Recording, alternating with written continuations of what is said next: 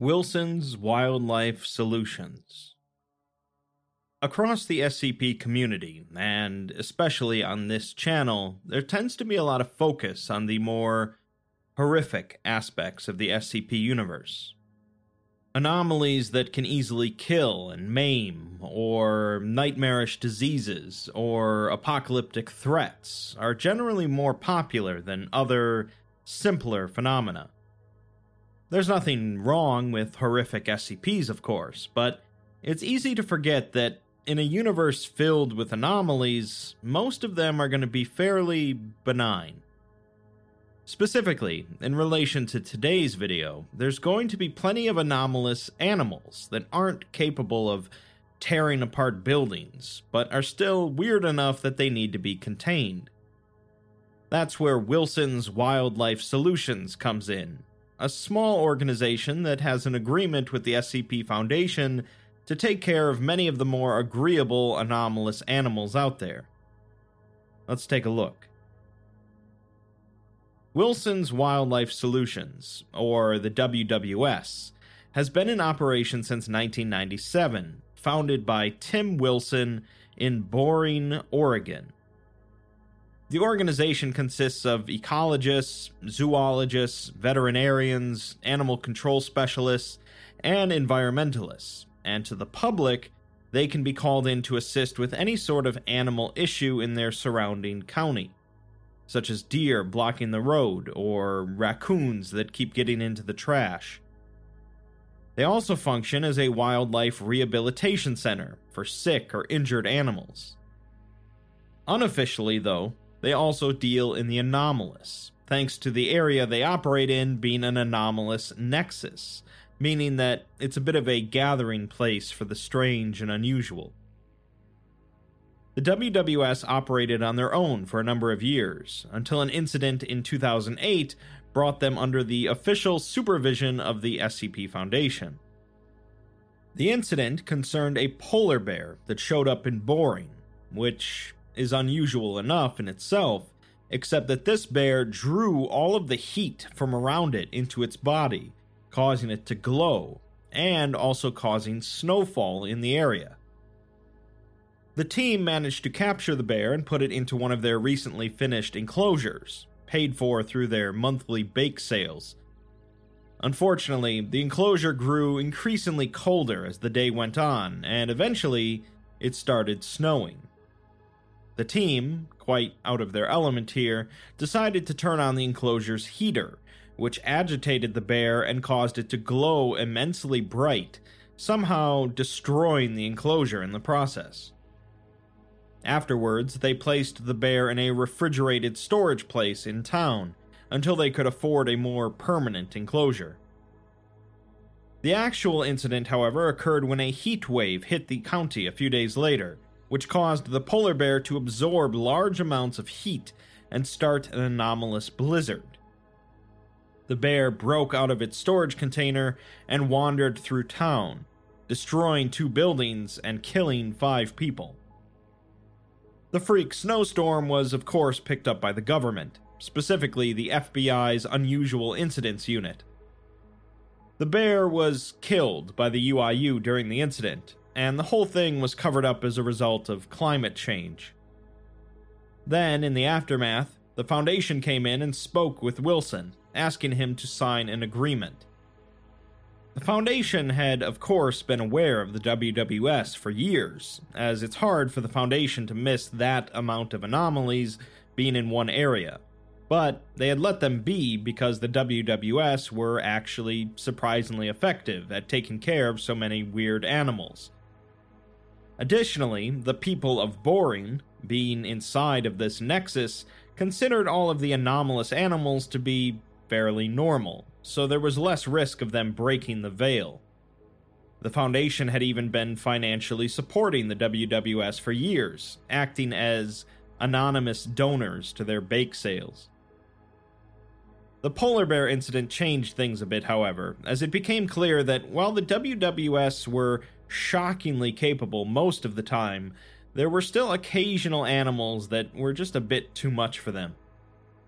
This brought about the so called Boring Agreement between the WWS the Foundation, and the US government, although the WWS came to refer to the Foundation only as the supervisors. The agreement was pretty simple. The WWS would continue to operate in Boring as they have been, without the Foundation meddling in their normal affairs, and the Foundation would continue to finance the operation and take custody of any high threat animals. Tim Wilson notably doesn't care for any authority figures, but even he had to admit that he'd be dumb not to sign the agreement. There's actually quite a bit of material based around the WWS on the SCP Wiki, with a couple of dozen SCPs at least mentioning them, and a whole slew of tales, as well as short documents looking at specific anomalous animals in the care of the WWS, called Critter Profiles. While normally in a video covering a group of interest, I would go over several SCPs related to them, for this one I'm actually going to just be looking at some of the critter profiles, because frankly, when else would I cover them?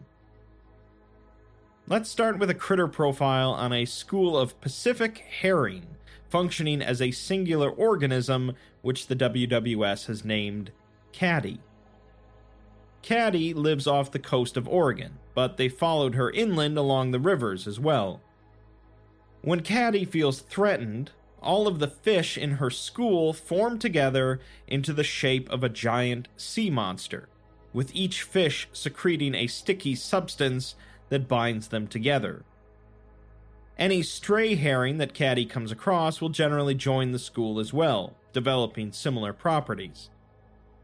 The giant sea monster form is anywhere from 30 to 50 feet long and is capable of propelling itself with side to side motions, akin to a giant snake.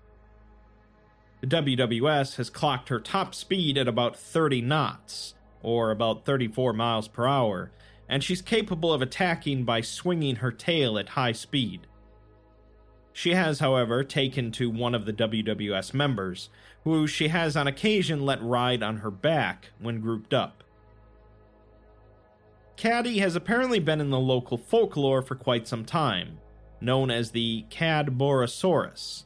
And while the WWS don't pay much attention to folklore, they decided to look into it after one of their members caught a glimpse of Caddy while out on a fishing trip. They sent out all three of their boats after it, with a big net, but every time they had her cornered, she seemed to disperse and reappear just out of reach. That's when the head of the aquatics team went out on her own with a bucket of bait fish and managed to calm Caddy down and feed her the bait. Eventually, she went back to shore and Caddy followed her, so now the WWS routinely heads out to feed her and keep her away from populated areas. They thought about trying to relocate her to one of the nearby rivers, but the entire school is too large, and messing with an animal's natural habitat isn't their style. They did, however, manage to take some of the fish and extract the sticky substance they secrete, which they've taken to using as an adhesive that works even when submerged. They'd like to begin breeding some of the fish specifically to produce more of this adhesive, which they've used for everything from fixing up a barn roof to keeping muskrats out of the reservoir. Let's move on to something more terrestrial a hybrid between a Malaysian tapir and a greater baku, a type of Japanese yokai which is known for its ability to eat dreams. They've named this creature Bakugo, and it's capable of a complex chemical and magical process which involves a special organ that allows it to derive energy from halting human REM sleep. It's also capable of deriving nutrition from eating things a Malaysian tapir would normally eat. The profile states that Bakugo is a bit standoffish, but he'll eagerly eat an apple out of your hand or a nightmare out of your brain. Bakugo was rescued from an illegal zoo in Eventide, Oregon, another anomalous nexus that is affected by a perpetual nighttime. Since Bakugo was born in captivity and had never experienced natural light, he was taken into the WWS's care. His mother was illegally imported from Japan and was suffering from malnutrition due to only being able to eat dreams, and not many people willing to sleep in an animal enclosure.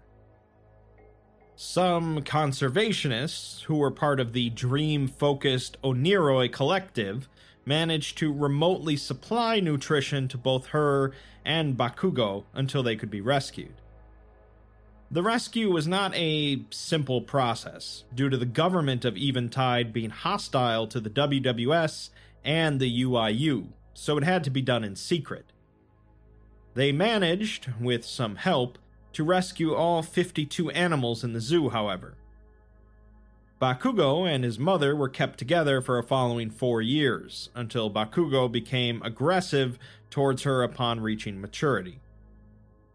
Bakugo has been kept in a perpetually nocturnal enclosure, with minimal lighting, but tapirs generally navigate based on smell and hearing regardless.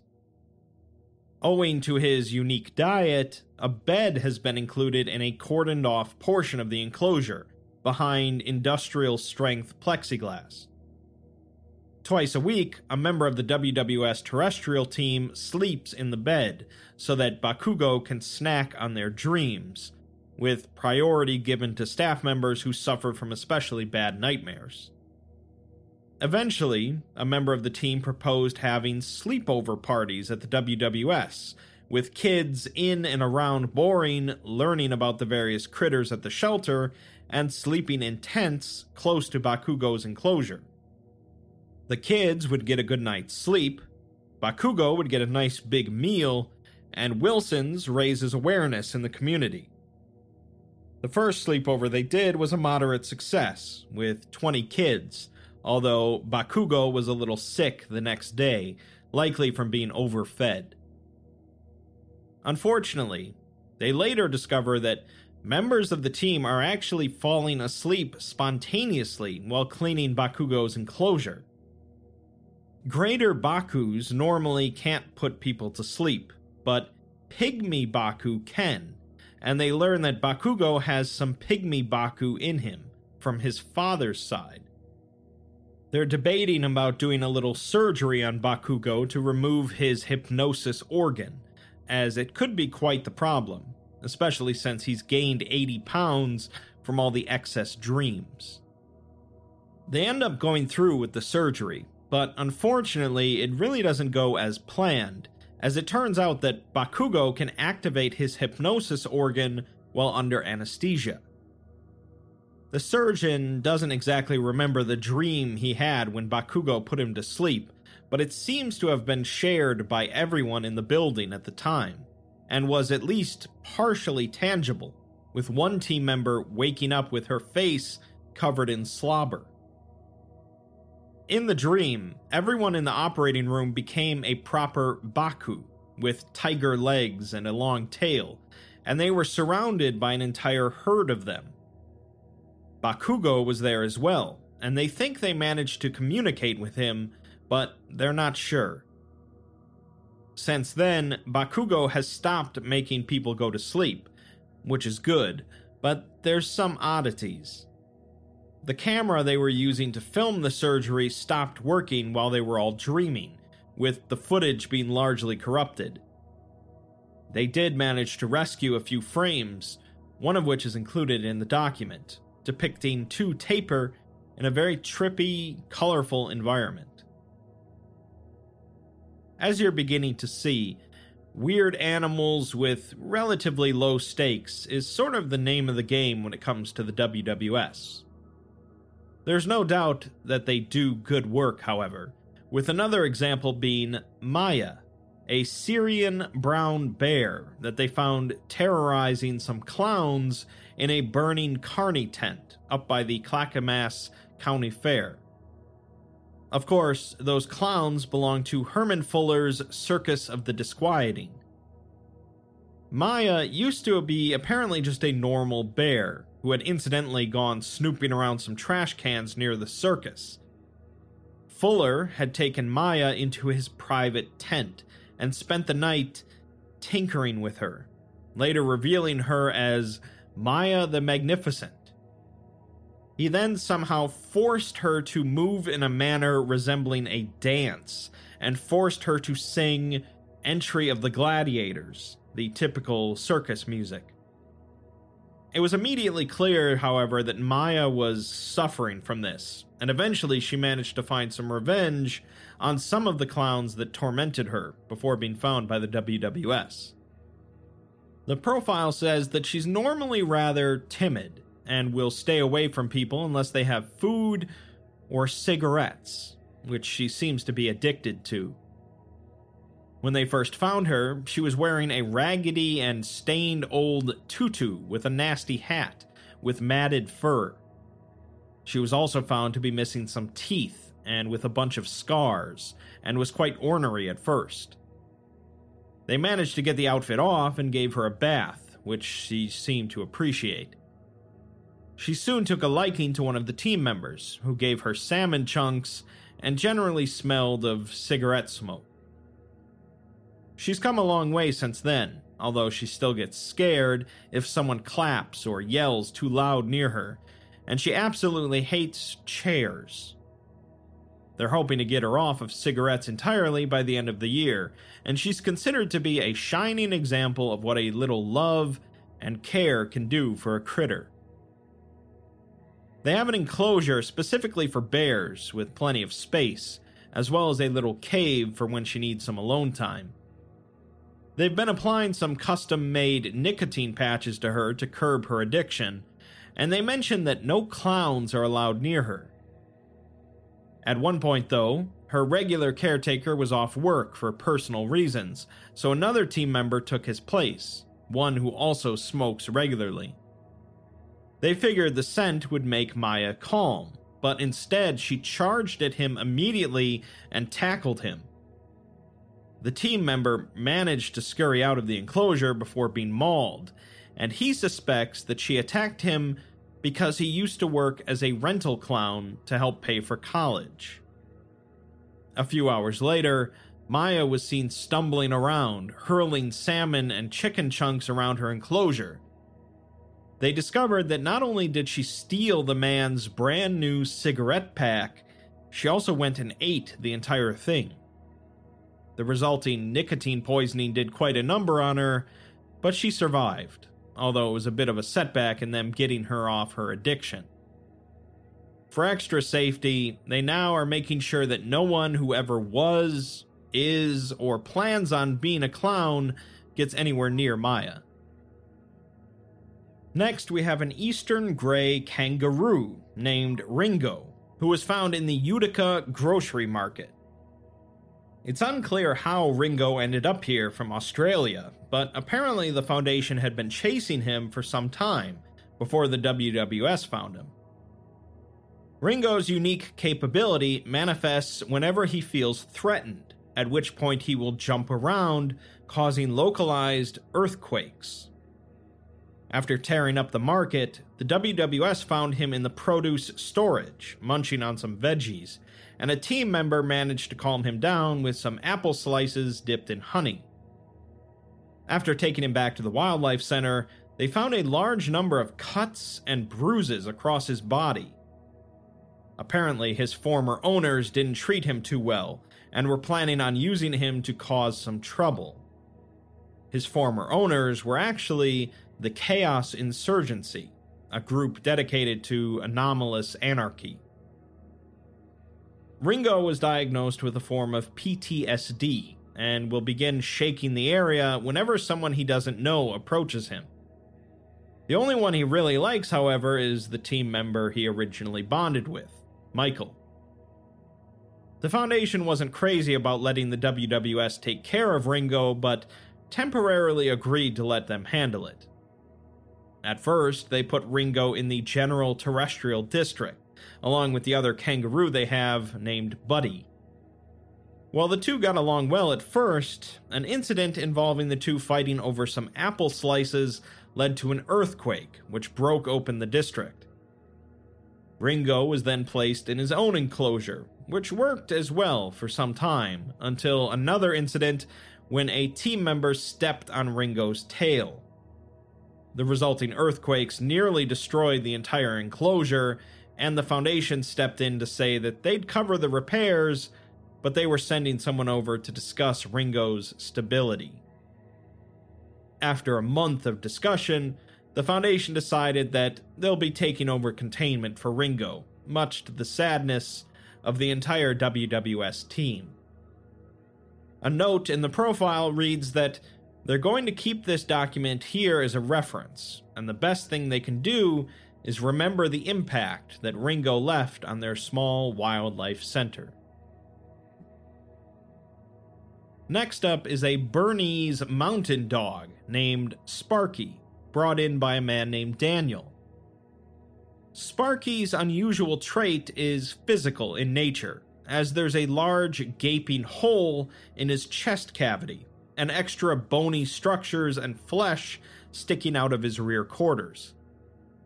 None of this seems to especially bother Sparky, although occasionally he seems to lose control over his muscles and he'll flop onto the ground. He also is highly lethargic, sleeping most of the day, and sometimes pieces of his body, such as his tail or a paw, will simply fall off, necessitating them to be stitched back on. He was brought into a WWS center by his owner, Daniel, while Sparky was looking particularly rough. The team members there gave him some basic dog care advice, but clearly there was a bigger issue at hand. They stitched up what they could and bathed him, but it looked grim for a while, with the vets unable to hear his heartbeat. Eventually, though, they managed to get Sparky walking again, and they've been making good progress since. Daniel has been showing up every day to check on Sparky, but when asked what caused his condition, Daniel only murmured about how it's all his fault and how he doesn't know what went wrong. Unlike the Foundation, however, who would interrogate this guy until they got their answers, the WWS didn't press him on the details. Sparky doesn't seem to like any other animal, so he's being kept in a solo enclosure filled with grass and a pillowed section. Once in a while, they buy him a new toy to cheer him up, as long as it doesn't resemble another animal. And he's provided large quantities of water to drink, as the liquid often falls out of him. They've discovered some other oddities with Sparky over time, such as one time in which a caretaker accidentally threw one of his toys into a tree. While fetching a ladder to retrieve it, though, the caretaker returned to find Sparky with the toy in his paws. Also, Sparky is quite the voracious eater, despite his physical issues, sometimes getting carried away and eating grass and dirt surrounding the wildlife center. Since he seems to enjoy it, they don't forbid him that much from doing so. In a series of correspondences, Tim Wilson writes that while watching over Sparky, he started being very aggressive to other critters, especially the cats next door. He started shaking violently when he saw them, and even managed to shake loose an ear, something that hasn't happened before. In another letter, Wilson asks if they've seen one of the cats from the nearby enclosure, named Furball. He's looked everywhere and can't find her. The following day, however, he writes with great sadness that they found Furball dead her entire body was twisted beyond recognition, with fur missing all from her face and her eyes missing. They're going to look over all of the security footage from the last few days to discover who or what did this to their beloved furball. The next day, Wilson writes again to Sparky's primary caretaker, Jeremy, saying that he hasn't been to work in three days now, and they could really use his help here. Sparky seems to be falling apart more often, and they're running low on thread to stitch him back up. He apologizes if he sounds a bit messy, but another cat, Punchy, went missing today, and they're all pretty distraught. Wilson writes to Jeremy again the next day, begging him to come to work as they're in the midst of a serious emergency they have all of the animals locked up, but more and more of them keep disappearing. Daniel also hasn't responded to any messages, and the last time he was seen, he was reading some sort of weird, torn out page, something related to thaumaturgy. The following day, Wilson writes a message to the entire staff stating that last night, Sparky went on a rampage. They tried to restrain him, but some sort of shadowy tentacles came out of him and tossed them aside. He then broke out of his enclosure and proceeded to the feline enclosure, at which point he ate all of the kittens present. They tried to stop him, but failed, except for Daniel, who suddenly appeared and started screaming at Sparky. This calmed Sparky down for a bit, but then he started shaking violently before exploding.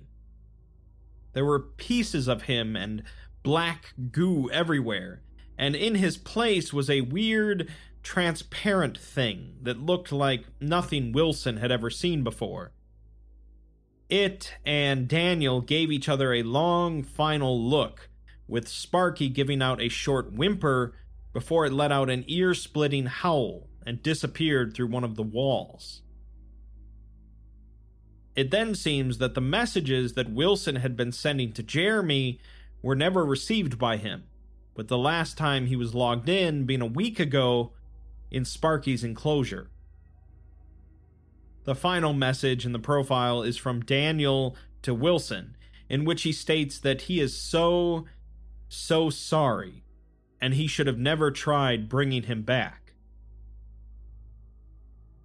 Throughout all of these little oddities related to the WWS, it's easy to forget that they still exist within the SCP universe. Finally, we have the critter profile on Wobbles, which begins with a notice that this profile is super secret.